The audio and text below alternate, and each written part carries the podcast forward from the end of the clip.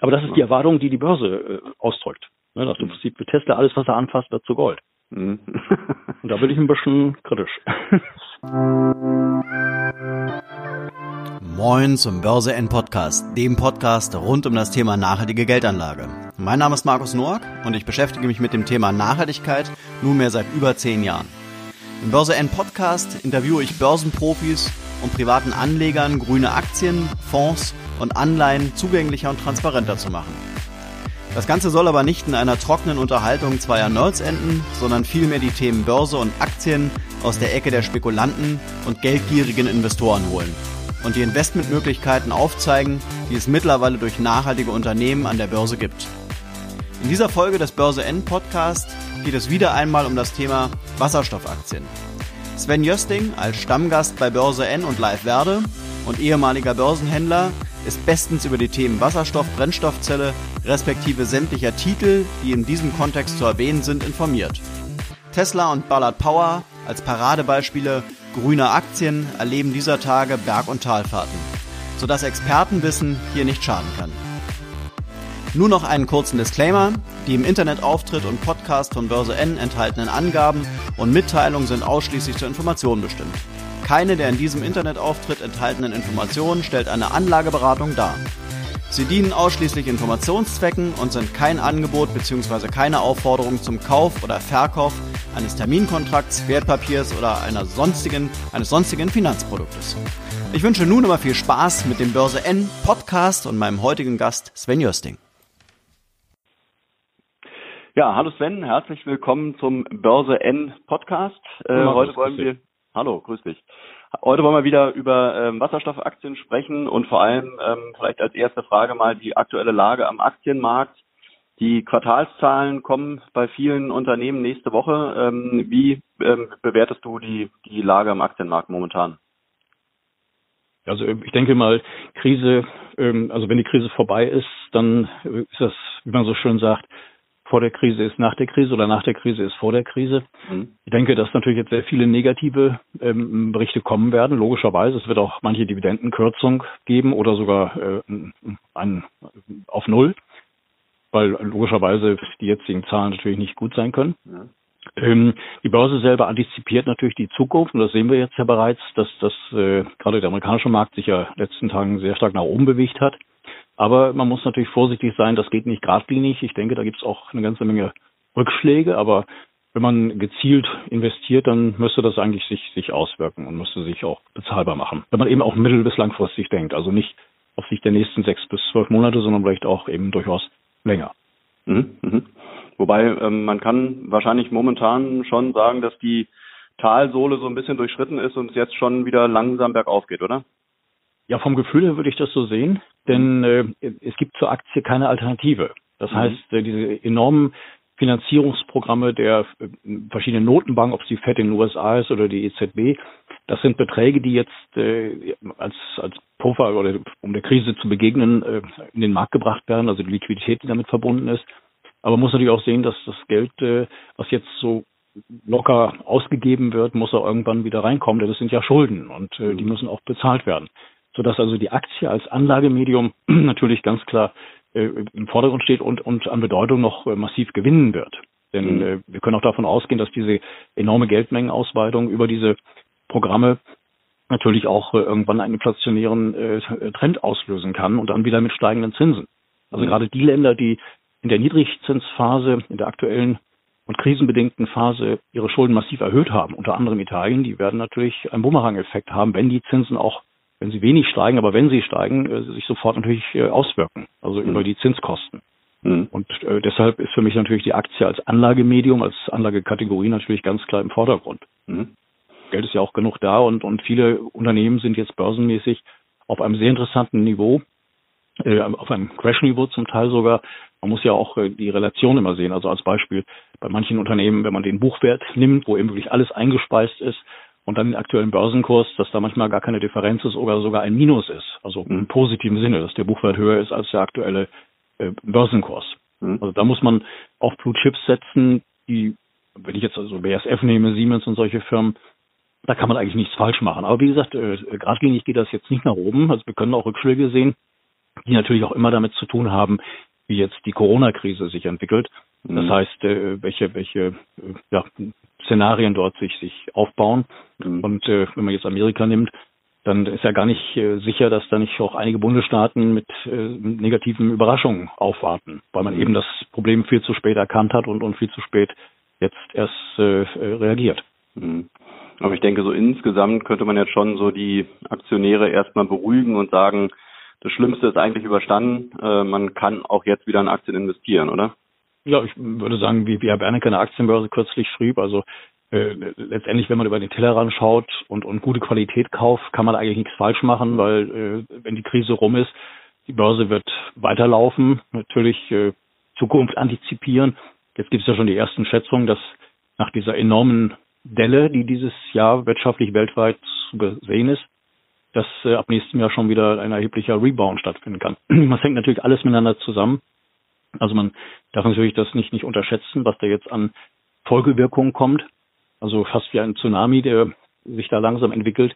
Denn äh, äh, wenn jetzt erstmal die erste Phase vorbei ist und äh, ich will mal sagen, aus der Kurzarbeitersituation auf einmal wirkliche äh, Arbeitsplatzverluste entstehen mhm. und auch mancher Konkurs damit verbunden ist, äh, äh, das darf man nicht unterschätzen, was da mhm. natürlich für, für Schäden mit entstehen. Aber vielleicht auch langfristig für, für den einen oder anderen Titel wahrscheinlich auch wirklich rosige Zeiten, ne? weil wenn sich der Markt neu formiert und Wettbewerber weggebrochen sind, dann kann es natürlich bei einigen auch schon ziemlich abgehen. Ne? Klar. Deswegen Firmen, also Blue Chips, Standardwerte natürlich wie, wie BASF, Siemens etc., mhm. äh, selbst wenn die jetzt Dividenden massiv kürzen, was ich äh, annehme, äh, denke ich, äh, ist das im Kurs bereits äh, eskontiert, vorweggenommen. Mhm. Also äh, man muss eben Zeit haben und dann auch vielleicht nicht alles auf ein Pferd setzen und auch nicht alles äh, zu einseitig, sondern dass man natürlich auch äh, sich etwas Pulver trocken hält, wie man so schön sagt, mhm. und äh, durchaus bei niedrigen Kursen nachkauft und eine Art Cost Average macht, ne, dass mhm. man also einen guten Durchschnittskurs bekommt. Mhm. mhm. Was ich allerdings äh, völlig ausklammere, ist der ganze äh, Wasserstoffbereich, also Unternehmen, die im Bereich der Brennstoffzelle unterwegs sind. Also ich glaube, hier entsteht ein neuer Megatrend, der durch die ganze Krise eigentlich äh, überhaupt nicht berührt ist. Zwar kursmäßig, sicherlich, klar, alle Aktien fallen, natürlich auch wenn die allgemeine Börsentendenz schlecht ist. Aber hier sehen wir schon ganz klare gegenläufige Tendenzen, wo ich nachher nochmal drauf äh, im Detail zu sprechen komme. Genau, das wäre jetzt im Prinzip meine nächste Frage gewesen. Wie krisenfest bewertest du die Wasserstoffaktien, die üblichen Verdächtigen? Ähm, und ähm, weil bei vielen Titeln ging es ja auch tageweise bergab. Ähm, ich glaube, mittlerweile haben sich die die üblichen Verdächtigen wieder beruhigt und äh, sind wieder auf dem ähm, ja auf dem auf äh, ja, auf dem äh, ja ähm, und letztendlich sehr gut, ja, würde, genau. Wie bewertet ganz kurz noch etwas vorwegschieben. Äh, es ist ja eine allgemeine Diskussion da in Bezug auf sogenannte äh, Corona-Bonds. Das mhm. heißt, äh, dass man besondere Anleihen ausgibt, Euro-Anleihen, wo alle Euro-Staaten haften. Mhm. Davon halte ich äh, überhaupt nichts, denn die EZB äh, macht ja bereits über ihre Anleihenaufkaufprogramm eine Art Sozialisierung von Schulden. Das heißt, letztendlich haftet Deutschland immer voll als größter als größte Industrienation mit, wenn, wenn die EZB Anleihen zum Beispiel von Italien oder so kauft. Mhm. Aber, und auch das wieder in Bezug auf die Wasserstoffsituation, wenn man jetzt von der EU Eurobonds herausgeben würde als sogenannte Special Purpose Bonds. Das heißt Anleihen, die einen ganz klaren Zweck verfolgen. Und wenn man hier nur ein Beispiel in Bezug auf den Klimapakt der EU, wenn man jetzt sagen wir mal 250 bis 500 Milliarden Euro, das klingt jetzt sehr viel, aber wenn man das über ein paar Jahre äh, streckt, als Programm machen würde, äh, mit dem Ziel, alles, was den Themenbereich äh, Wasserstoff, also grün, blauen, aber auch den Bereich Brennstoffzelle, Elektrolyse, alles in diesem Zusammenhang finanzieren lässt. Das heißt, damit wäre einerseits über die Produktion von Wasserstoff äh, die Energieabhängigkeit vom Ausland geringer, Stichwort äh, Gasimporte und Ölimporte. Mhm. Auf der anderen Seite werden dadurch irre viele neue Jobs geschaffen. Also es gibt ja Schätzungen, allein Elektrolyse, also die Umwandlung von Wasser in Sauerstoff und Wasserstoff, mhm. dass da locker leicht in Deutschland alleine über 300.000 Jobs geschaffen werden könnten da natürlich äh, Energie in unterschiedlicher Form generiert wird, also Strom, Kälte, Wärme, äh, aber eben auch äh, CO2 äh, im, Capture, das heißt äh, CO2-Absorption. Ähm, da gibt es ganz viele Dinge, die natürlich äh, ein richtiges Konjunkturprogramm mit sich ziehen würden im, im Bereich Nachhaltigkeit, Umwelt und Klima. Also da ließen sich jetzt, sagen wir mal, Eurobonds stricken als Special Purpose Bond, äh, wo auch eben alle haften, alle EU-Länder, aber sie gleichzeitig auch alle was davon haben. Also nicht jetzt diese äh, Corona-Bonds selber, die äh, meines Erachtens eine Mogelpackung sind, weil äh, unter dem Aspekt dieser Krise werden jetzt äh, Gründe gesucht, warum man äh, neue Schulden macht, beziehungsweise warum andere für andere wiederum haften sollen. Also das ist meines Erachtens das moralisch ein bisschen äh, überdehnt, das ganze Thema. Deswegen meine alternative Empfehlung, äh, Special Purpose Bond in Sachen Klimaschutz und, und äh, im Bereich eben der Brennstoffzelle und Wasserstoff. Okay. Und dein Fazit jetzt letztendlich, wie, wie krisenfest die Wasserstoffaktien sich bewiesen haben in der, ja, einer der größten Wirtschaftskrisen der letzten Jahrzehnte? Also sie haben natürlich auch äh, scharf äh, abgegeben, wenn man jetzt Ballard und Bloom Energy nimmt. Aber es gibt äh, robuste Zeichen einer Wende, mhm. die damit zu tun hat, dass die Unternehmen mit einer Reihe von Nachrichten aufwarten konnten oder auch äh, bestimmte Nachrichten erwartet werden. Fangen wir einfach mal an bei, bei Bloom Energy. Mhm. Aktie, die fiel ja äh, also nachdem wir es damals besprochen haben, im Oktober ist sie ja, hat sie sich verdreifacht. Dann fiel sie von 14 Dollar runter als äh, auf zweieinhalb, drei Dollar intraday. Steht jetzt bei knapp sechs, ist in den letzten Tagen fest gewesen, gestern alleine plus 14 Prozent. Das Unternehmen baut ja Brennstoffzellenkraftwerke, die netzunabhängig sind. Mhm. Und die haben es äh, geschafft, vor ein paar Tagen eine ausstehende Wandelanleihe wesentlich früher als gedacht zu refinanzieren. Das heißt, sie haben eine Laufzeitenverlängerung von fast zwei Jahren mit einer bestehenden Anleihe gemacht. Sie haben einen höheren Zins, äh, den müssen Sie jetzt zahlen, sicherlich negativ, aber angesichts der Situation auch okay. Und einen niedrigeren Wandlungskurs, äh, 8 Dollar statt 11 Dollar. Aber kurzum, Sie haben eine Refinanzierung gemacht und äh, das sollte eigentlich ja erst äh, in den nächsten Monaten kommen. Jetzt ist jetzt schon erfolgt. Die Shortseller, die also auf fallende Kurse setzen und immerhin fast 19 Millionen Aktien, also genau genommen 18,7 Millionen leer verkauft haben, haben darauf spekuliert, dass äh, Blumen diese Finanzierung so einfach nicht wird machen können und die sind jetzt natürlich, äh, ich will mal sagen, gekniffen. Mhm. Also weil eben jetzt das, das positiv gelöst worden ist, das Thema. Mhm. Blum selber könnte profitieren von einer Entscheidung eines Konkursgerichtes in Kalifornien. Und zwar geht es um Pacific Gas and Electric. Das ist ein sehr großer Stromversorger in Kalifornien, der unter die Räder geriet äh, durch die Waldbrände. Das heißt, es wurden Leitungen gekappt und äh, Stromlieferung eingestellt angesichts äh, dieser äh, Katastrophen. Mhm. Und äh, die Firma musste unter Konkursschutz gehen. Und jetzt äh, ist ein neues Programm aufgelegt worden, wie sie da wieder rauskommt. Und äh, ein Teil dieses Reorganisationsprogrammes umfasst den Bau von 20, ähm, ich will mal sagen, ähm, ja, Microgaps, Microcaps, äh, Microgrids, Entschuldigung, also in unabhängigen in Stromerzeugungsanlagen. Mhm. 20 sollen dieses Jahr gebaut werden, 28 nächstes Jahr. Und es geht um ein Volumen von über einer Milliarde Dollar. Mhm. Und äh, ich kann mir gut vorstellen, dass Bloom Energy hier äh, einen oder anderen Auftrag äh, von bekommen wird. Also das ist eine spannende Spekulation, die noch in diesem zweiten Quartal sich materialisieren soll. Okay. Nebenbei gesagt, äh, ist Bloom dabei, Beatmungsgeräte in, in, Gang zu setzen bzw. zu modernisieren äh, als patriotische Leistung in Bezug auf die Krise in Amerika. Also da ist die Firma gerade sehr aktiv. Vom Chart sieht sie richtig gut aus, ist jetzt bei ca. 5,5 Euro.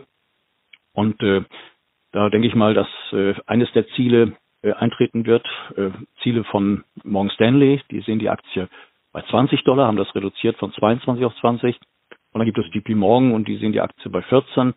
Also wenn man Mittelwert nimmt äh, und wir kommen dann also auf 16, 17 Dollar, mhm. wäre das schon nicht schlecht. Aber ich muss gestehen, ich, ich freue mich erstmal, wenn sie wieder Richtung 10 geht. Mhm. Okay.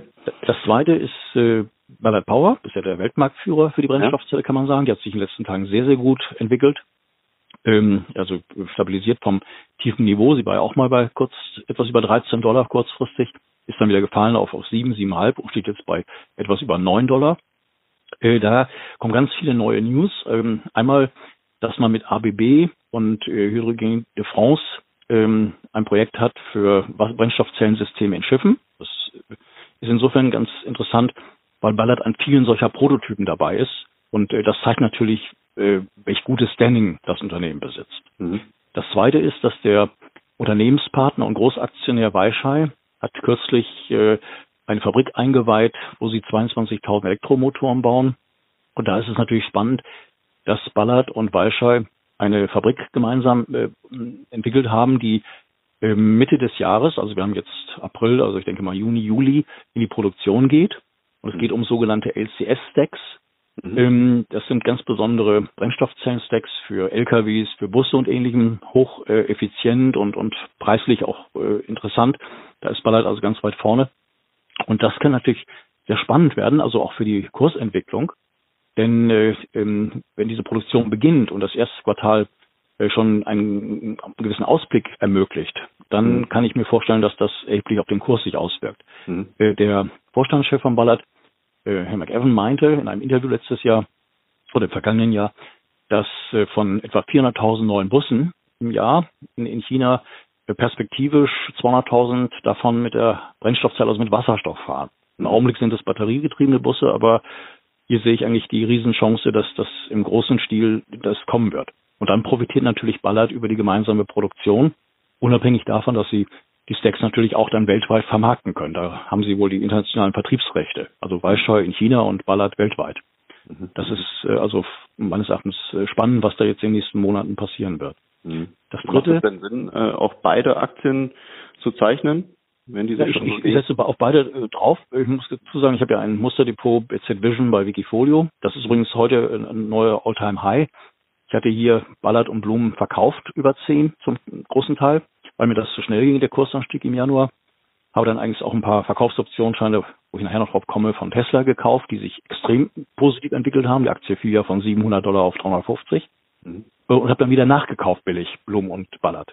Mhm. Und äh, diese Position beide zusammen machen 80 Prozent des Depots aus. Mhm. Der dritte Wert, auch besprochen im Oktober letzten Jahres, der hat sich super entwickelt, aber auch zwischendurch vom Höchstkurs wieder erheblich runter.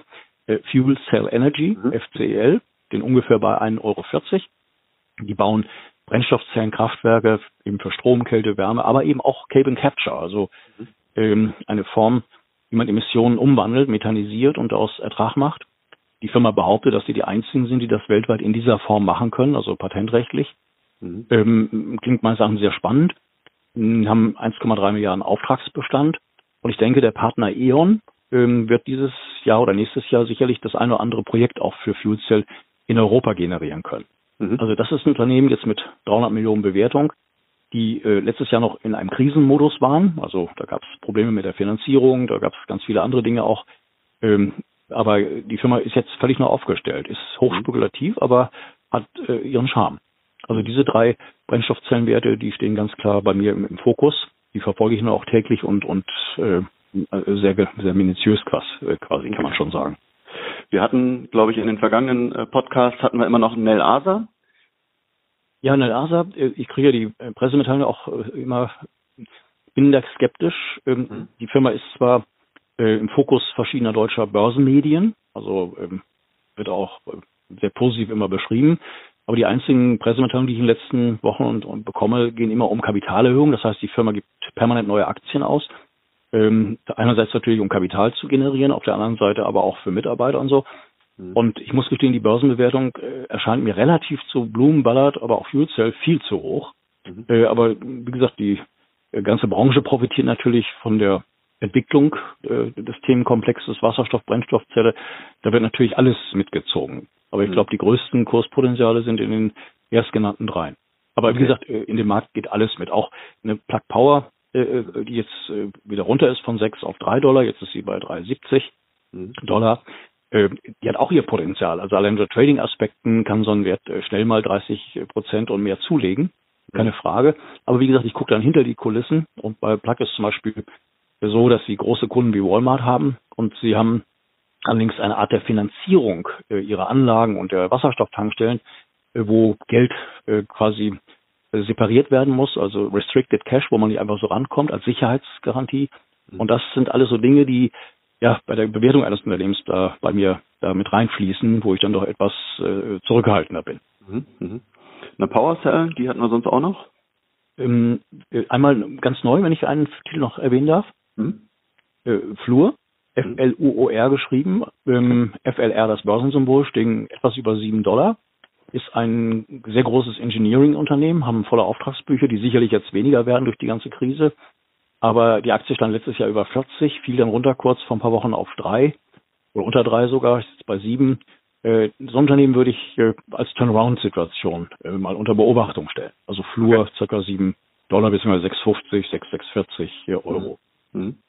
Äh, Tesla möchte ich als. Ja, äh, die, die, lass uns die noch äh, separat betrachten. Ähm, ja. Dass wir jetzt noch kurz bei den Wasserstoffaktien bleiben. Also wie gesagt, eine, eine Powercell, die hat man sonst noch und vielleicht noch ein kurzer Blick auf Linde. Ähm, ich glaube, dann können wir das Kapitel abschließen. Ja. Der Powercell gab es ja sehr gute News im, im Schifffahrtsbereich. Äh, dann haben sie verschiedene, ja, ein, ein Partnerschaftsmodell gemacht. Interessanterweise, Powercell, Ballard sind eigentlich für mich im Augenblick die einzigen, die in dem Bereich, äh, also im Brennstoffzellenbereich, Stichwort Schiffe, aktiv sind und auch äh, meines Erachtens äh, damit einen ganz neuen und sehr großen Markt vor sich haben. Also mhm. bei Ballard sind es Kreuzfahrtschiffe, bei, äh, bei PowerCell auch äh, Schiffe hier der, der äh, Bundeswehr bzw. der Armee, militärische Nutzung. Mhm. Also spannend, in welchen Bereichen sich die Firmen aufhalten. Und mhm. PowerCell hat ja Bosch als Aktionär und auch als Lizenznehmer, also das ist richtig gut. Also die würde ich jetzt auch wieder in, in, durchaus äh, in den Kaufbereich äh, hineingeben. Mhm. Äh, allerdings, wie gesagt, das Themenfeld auch Brennstoffzelle in Schiffen ist natürlich auch bei Ballard äh, sehr gut abgedeckt. Mhm. Also wenn man ein begrenztes Kapital hat ja jeder nur, also dass man ähm, ja auf zwei, drei Titel setzt, aber ich glaube äh, fünf, sechs, sieben in einer Branche, das kann glaube ich kaum jemand mhm. machen, außer man ist eben ein Fonds. Mhm. Okay. Mhm. Da kommen wir und so. Ja. ja. Liquid, ich habe gerade ein Interview mit dem früheren Vorstandschef von Liquid gelesen, also äh, das Thema Wasserstoff ist dort ganz massiv im Fokus. Es kommt mir sogar so vor, dass es noch viel weiter ist, also nicht industrieller Wasserstoff äh, über die Umwandlung von Erdgas, sondern eben grüner Wasserstoff oder blauer Wasserstoff, Methanisierung. Mhm. Also Air Liquid setzt massivst darauf, ist auch ganz stark dabei, äh, im Bereich Elektrolyse zu investieren, weltweit. Also in Kanada haben sie ein großes, ein großes Projekt, ja auch in Deutschland. Also Air Liquid äh, scheint mir da hochinteressant zu sein, aber es werden letztendlich alle Gasehersteller in diese Richtung gehen. Das, mhm. das ist klar. Mhm.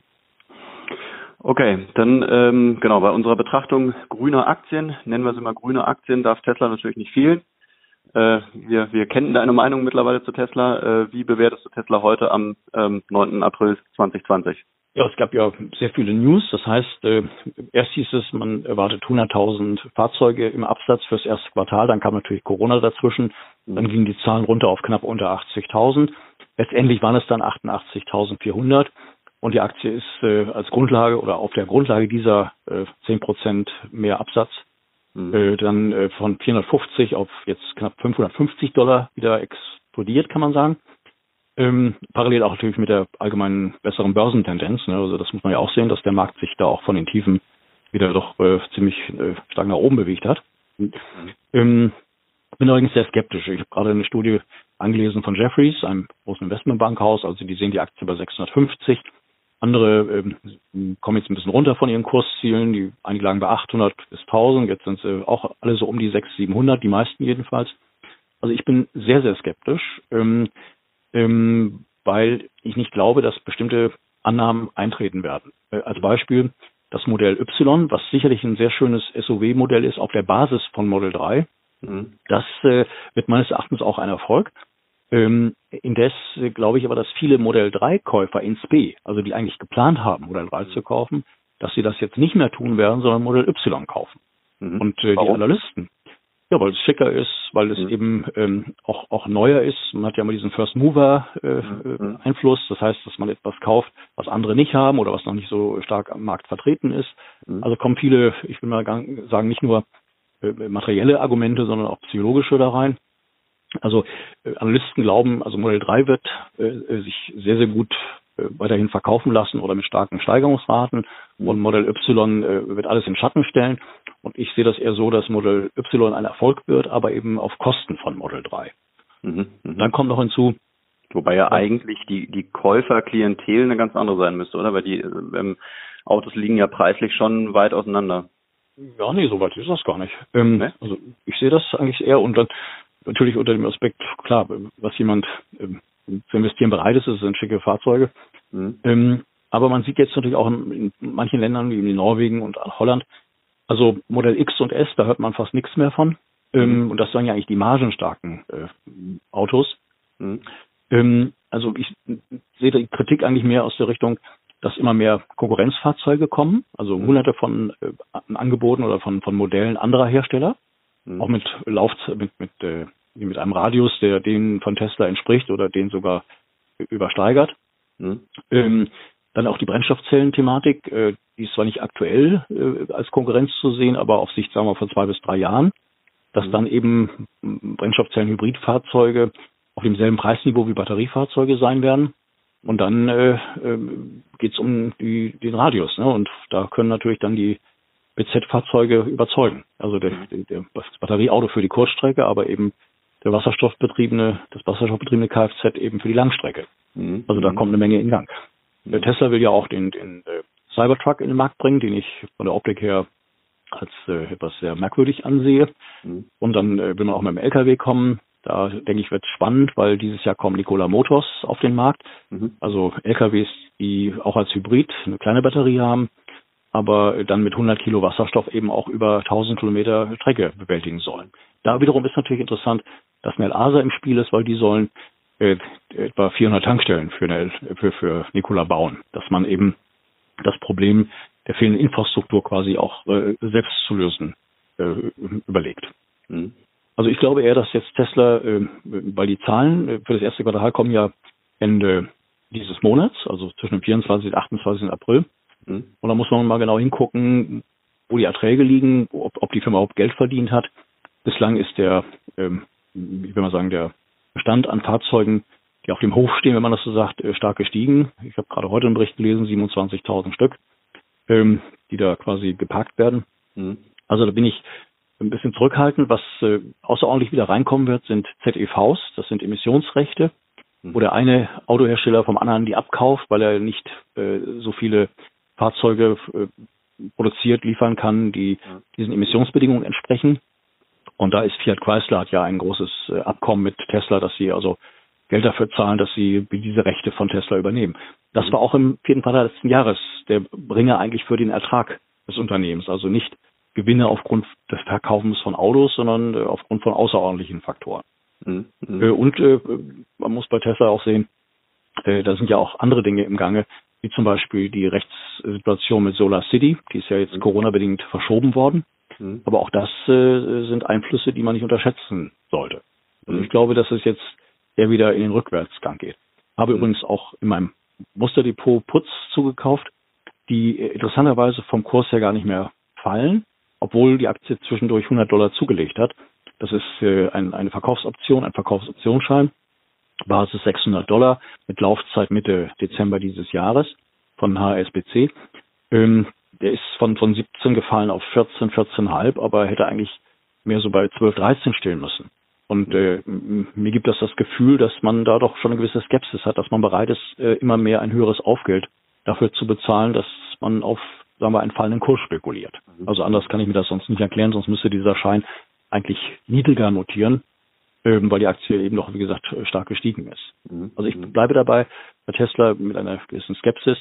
Und ob es ein grünes Investment ist, äh, darüber kann man sich streiten. Das geht ja bei Wirkungsgraden los. Das geht bei der ganzen Diskussion Batterie gegenüber der Brennstoffzelle los. Das geht um ganz viele äh, äh, Themen, die sich da überlappen und die auch meines Erachtens oftmals in einem völlig falschen Zusammenhang äh, verglichen werden.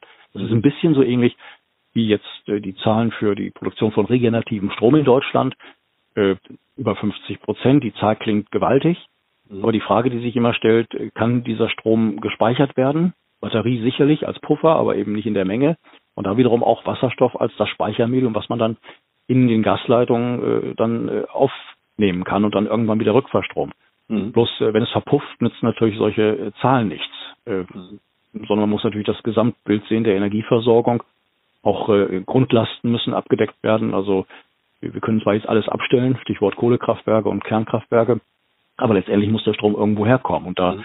sehe ich natürlich äh, alles, was mit der Brennstoffzelle zu tun hat, mit ähm, Brennstoffzellenkraftwerken und ähnlichem natürlich ganz klar im, im, im Vordergrund. Mhm. Also hochspannend, deswegen auch solche Aktien wie Fuel Cell Energy und so, die, die genau diese Zukunftsthemen adressieren und eben auch Lösungen anbieten, die mhm. effizient sind. Vielleicht noch abschließend zu Tesla, ähm, Produktionsstandort Brandenburg. Wie stark bewertest du den Faktor? Ja, das wird durchgezogen. Meine Schätzungen gehen ja auf etwa 4 Milliarden Euro Investment seitens Tesla. Natürlich holt man sich auch eine Menge staatlicher Subventionen. Da gibt's ja auch schon die ersten Zahlen. 300 Millionen Euro und mehr. Ähm, und natürlich äh, macht Tesla da richtig Druck. So schnell wie in China wird es sicherlich nicht gehen, dass man so ein Werk quasi in einem Jahr hochzieht. Also da läuft das bei uns natürlich ganz anders. Ne, also das wird noch einiges dauern. Aber ähm, meine Skepsis äh, ist, ist eigentlich in der Form da, dass man so tut, als wenn man so eine Fabrik baut und, und eine gewisse Kapazität schafft, äh, ob dann auch sichergestellt ist, dass sofort auch der Absatz da ist. Also manchmal kommt mir das so vor, äh, dass man einfach sagt, man baut eine Fabrik und, und produziert solche Autos und die sind dann am nächsten Tag gleich weg oder verkauft. Mhm. Und äh, angesichts der Corona-Krise ist es aber eher so, das sagen ja viele äh, Autofachleute, dass erstmal jetzt ein, ein gewisses Gap entstehen wird. Das heißt, China fängt an, wieder voll zu produzieren. Die werden auch den Automarkt wieder in Gang bringen, den größten der Welt sicherlich. Da profitieren alle, auch Tesla. Aber äh, jetzt äh, stellt sich für viele Menschen erstmal ganz andere Fragen äh, in Bezug auf ihr, ihr, ihren Tagesablauf oder ihre materielle Situation ob man sich da unbedingt jetzt sofort ein, ein, ein E-Auto kauft, war ich zu bezweifeln. Das heißt also, hier könnte erstmal noch eine Durchstrecke sein. Mhm. Und äh, die Fabrik zu bauen und, und äh, sie auszulasten, äh, das sind äh, zwei völlig verschiedene Dinge. Also da bin ich äh, da skeptisch. Obwohl Tesla gut Geld auf der Bank hat, also durch die mhm. letzte KI vor ein paar Wochen, die ja so im Vorbeigehen mitgenommen worden ist bei über 760 Dollar pro Aktie. Äh, sie haben 8 Milliarden äh, in der Bank.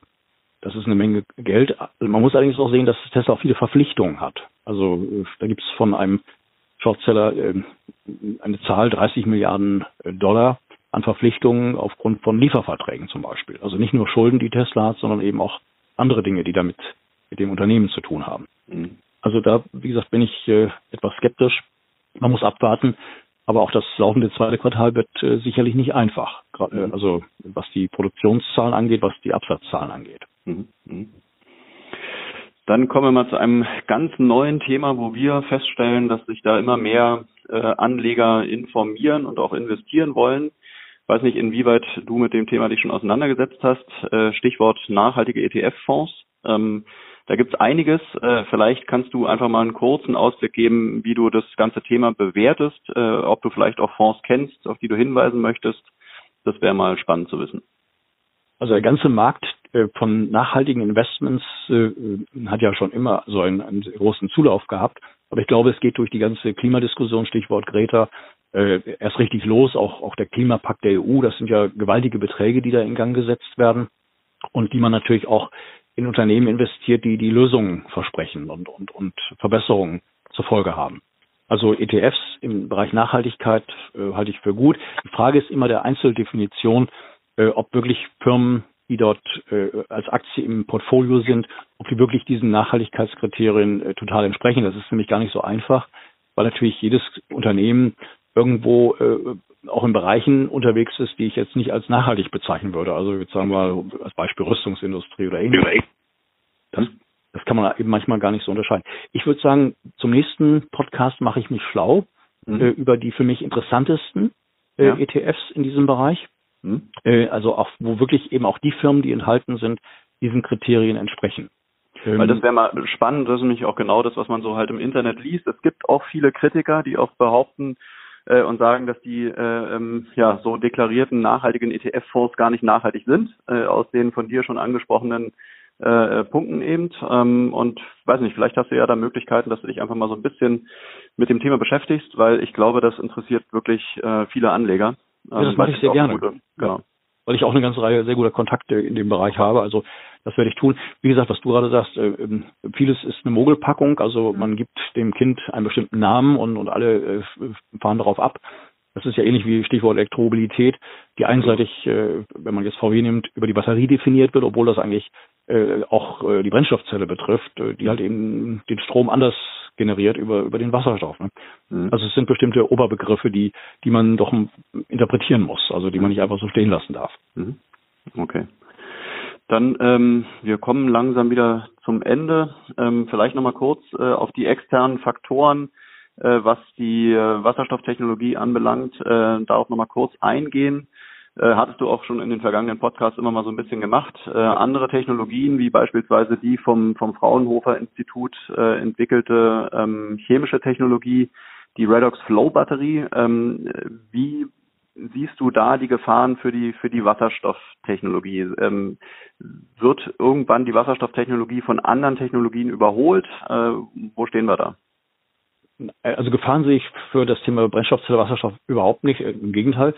Ich würde jetzt argumentieren mit äh, Professor Wang Gang, also dem äh, Vorsitzenden des Technologierates Chinas. Früher war er Technologieminister Chinas, ein ehemaliger Ingenieur, der auch bei Audi gearbeitet hat. Und ich habe seine Worte noch im Kopf äh, vor ein paar Jahren in einem Vortrag in, in Berlin. Äh, er ist ja auch Physiker. Er sagt, dass die Batterie äh, von der Energiedichte äh, ähm, ihre Energieleistung wird verdoppeln können in den nächsten Jahren, mhm. also im positiven Sinne. Ähm, aber gleichzeitig sind die Skalierungseffekte mit allem, was mit äh, der Produktion von Wasserstoff, also Elektrolyse und ähnlichem zu tun hat, äh, ein zigfaches dessen. Mhm. Das heißt, äh, ähm, die Batterie hat Potenziale oder auch, man muss eben sehen, für was der Einsatz dann gilt. Aber die, die Zukunft liegt ganz eindeutig in der Brennstoffzelle und, und da auch wiederum vor allem im grünen Wasserstoff der mhm. eben die Farbe grün hat, weil er eben produziert wird durch Strom, der durch, durch Solar, Wind und Wasserkraft generiert mhm. wird. Mhm. Ähm, ich habe verschiedene Studien in den letzten Tagen gelesen, unter anderem eine sehr umfassende von Bloomberg. Also man geht davon aus, dass weltweit der Preis für grünen Wasserstoff auf unter einen Dollar sinken wird durch Großelektrolyse. Also ein Bereich, wo eben massivst investiert wird. Wir reden über 150 bis 200 Milliarden Dollar in den nächsten 20 Jahren. Äh, das heißt, die ganzen Skalierungseffekte sind gewaltig und äh, wir haben jetzt schon den Fall, da wiederum beziehe ich mich auf Ballard, dass äh, Brennstoffzellenbusse oder wasserstoffbetriebene Busse, Brennstoffzellenhybridbusse, dass die bei der Cost of Ownership Situation jetzt schon besser sind als rein batteriebetriebene Busse. Jetzt schon, also im Jahr 2020. Mhm. Und die Skalierungseffekte, die führen dazu, dass zum Beispiel auch wasserstoffbetriebene Autos beziehungsweise LKWs, Busse vorher ähm, dass die bereits in, in, in zwei Jahren, zwei bis drei Jahren, also auf einem Preisniveau sind, äh, auf, äh, also wie batteriebetriebene Autos beziehungsweise wie ganz normale Verbrenner. Mhm. Also da kommt jetzt eine enorme äh, Welle im positiven Sinne, die von äh, den Skalierungseffekten, Stichwort Brennstoffzelle und, und Wasserstoff äh, gespeist wird. Mhm. Also Batterie ist das eine, wird sich weiter im positiven Sinne entwickeln. Gibt es, wie gesagt, auch die Redox Flow Batterie, aber auch die die Feststoffbatterie, das, was Toyota entwickelt, die kommt auch in, in zwei Jahren. Das heißt, äh, das eine tun, ohne das andere zu lassen. Deswegen ist ja auch meine Kritik bei VW, dass man nicht so einseitig die Batterie nehmen sollte, mhm. sondern sich äh, eine Tür offen äh, hält, die eben alles, was mit der Brennstoffzelle zu tun hat, äh, äh, auch äh, nicht unberücksichtigt lässt. Mhm. Also Wir müssen vielleicht in, in dem Kontext nochmal kurz den, äh, den Terminus Wirkungsgrad der Elektrolyse äh, nochmal einordnen. Kannst du dazu nochmal kurz was sagen? Ja, der Wirkungsgrad selber, ähm, das ist ja auch die Art, zum Beispiel jetzt, wenn man eine Batterie nimmt, die Materialien, aus denen sie produziert wird, äh, letztendlich alles, was zur Produktion führt, äh, welche Kosten, welchen Aufwand, welche CO2, äh, welchen CO2-Fußabdruck man hat. Ähm, der Begriff Wirkungsgrad lässt sich, ähm, ich will mal sagen, am besten darstellen über die Art und Weise, wie ich Generie, Energie zur Verfügung gestellt bekomme. Wenn ich mhm. überschüssigen Strom aus Solar- und Windanlagen zur Verfügung habe, dann ist, äh, dann ist die Thematik Wirkungsgrad obsolet, weil ich habe dann den Wasserstoff als einziges Speichermedium. Also die Alternative zu diesem erzeugten Strom ist, äh, dass er verpufft, dass er gar nicht genutzt wird mhm. oder aber gespeichert wird in Form von Wasserstoff und dann rückverstromt wird, wenn man es braucht und dann auch da, wo man es braucht. Also von daher ähm, der Begriff Wirkungsgrad wie gesagt, da bin ich dann recht skeptisch, weil es hängt davon ab, wie man die Energie produziert, wie sie genutzt wird. Mhm. Also das vielleicht äh, in der Richtung. Es gibt natürlich auch Studien, die den Wirkungsgrad hier vom, vom äh, Helmholtz-Institut oder Fraunhofer gibt es eine ganze Menge. Das hängt von ganz, ganz, ganz vielen Variablen ab, äh, die man dann vielleicht beim nächsten Mal nochmal im Einzelnen bespricht. Mhm. Also die Rohstoffe. Gibt es denn da keine einheitliche äh, Herangehensweise, wie man den Wirkungsgrad der einzelnen Technologien bewertet, errechnet? Wahrscheinlich ja, schon, oder? Ja, komischerweise äh, meines Erachtens nicht. Äh, mhm. Ich bin jetzt nun kein Wissenschaftler, mhm. aber ich habe jetzt so viele, ähm, ich will mal sagen, Texte und Vorträge gehört zum, zum Thema, ähm, also wo eigentlich man immer äh, sich auf eine Definition eigentlich einig sein müsste, aber äh, es leider nicht so ist. Mhm. mhm. Also legt dann wahrscheinlich auch jeder so aus, wie er es gerne hätte, oder? So ist mein Bauchgefühl, so, so würde ich es beschreiben, ja, ganz klar. Und natürlich auch nach der Interessenlage. Ne? Das heißt, ein, ein Elon Musk, der Vorstand von Tesla, wird natürlich den Wirkungsgrad seiner Batterie immer äh, ja. massiv über den Stellen einer, einer Brennstoffzelle, was, was er übrigens ja auch macht. Mhm. Aber er vergleicht Dinge, die man nicht vergleichen kann. Also mhm. da sieht man das schon. Ein bisschen Äpfel mit Birnen. Sowas. Okay, dann als abschließende Frage noch äh, dein Ausblick für die nächsten zwei Wochen, was den Börsenmarkt insgesamt anbelangt und was die Wasserstoffaktien anbelangt. Top oder Flop?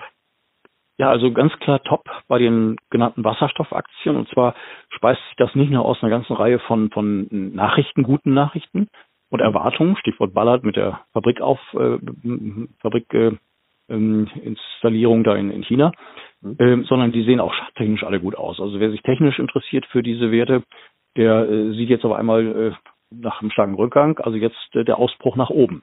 Mhm. Ähm, was die gesamte Börsentendenz angeht, das ist natürlich wie, wie, ja, ich würde mal sagen, äh, wie das Schauen in die Glaskugel. Das weiß niemand, weil natürlich äh, täglich auch äh, negative News kommen können in Bezug auf die Corona-Krise. Mhm. Ähm, das wird meines Erachtens jetzt sowieso erstmal in den nächsten Wochen sehr, sehr volatil bleiben. Äh, ist es Geld genug da? Wie gesagt, die Aktie ist auch das einzige Medium, in dem man investieren kann. Aber äh, man sollte jetzt nicht erwarten, dass, dass die Börsen jetzt nun äh, ganz massiv und einseitig nach oben gehen, sondern wir werden natürlich auch äh, manchen Rückschlag erleben. Mhm. mhm. Okay.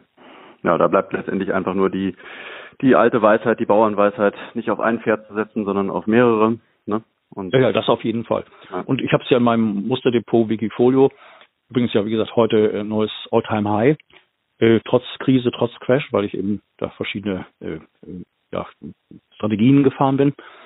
Ähm, da ist alles drin. Also wenn jetzt eine, eine Bloom auf äh, 8, 9 Dollar geht, eine Ballard auf, auf 12, 13, eine Fuel Cell von, von 1,40 auf 2. Also da ist schon äh, Potenzial da, wenn man eben diese Mischung hat. Okay. Aber mehr als drei, vier Werte, denke ich mal, wird kein Kleinanleger oder Normalanleger äh, jetzt aber in einer Branche investieren. Mhm. mhm.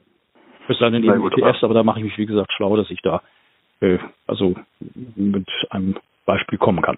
Genau. Naja, wir werden auf jeden Fall an unseren sechs, sieben, acht äh, verdächtigen äh, grünen Wasserstoffaktien dranbleiben, sodass wir hier auch immer einen, einen Ausblick geben können und ähm, ja, letztendlich alle zwei Wochen mal so ein bisschen äh, näher ins Detail gehen, ähm, sodass auch Anleger, die sich eben für grüne, für Wasserstoffaktien interessieren, ähm, durch den Podcast auch immer mal wieder so ein bisschen Farbe bekommen. Ähm, ja. Und ich denke, das ist interessant, dass wir da einfach mal so ein bisschen von links und rechts äh, auf die auf die Wasserstoffaktien leuchten. Und wer sich informieren will, nur als, als Hinweis, es gibt ja äh, ein Buch, wo ich überhaupt zum Thema Wasserstoff gekommen bin, 2002, Jeremy Rifkin, gab es mhm. gerade ein sehr gutes Interview im Handelsblatt. Er ist ja ein, ein Visionär, ein Vordenker. Äh, die H2-Revolution heißt das Buch. Mhm. Gibt es heute also wahrscheinlich für zwei, drei Euro zu kaufen.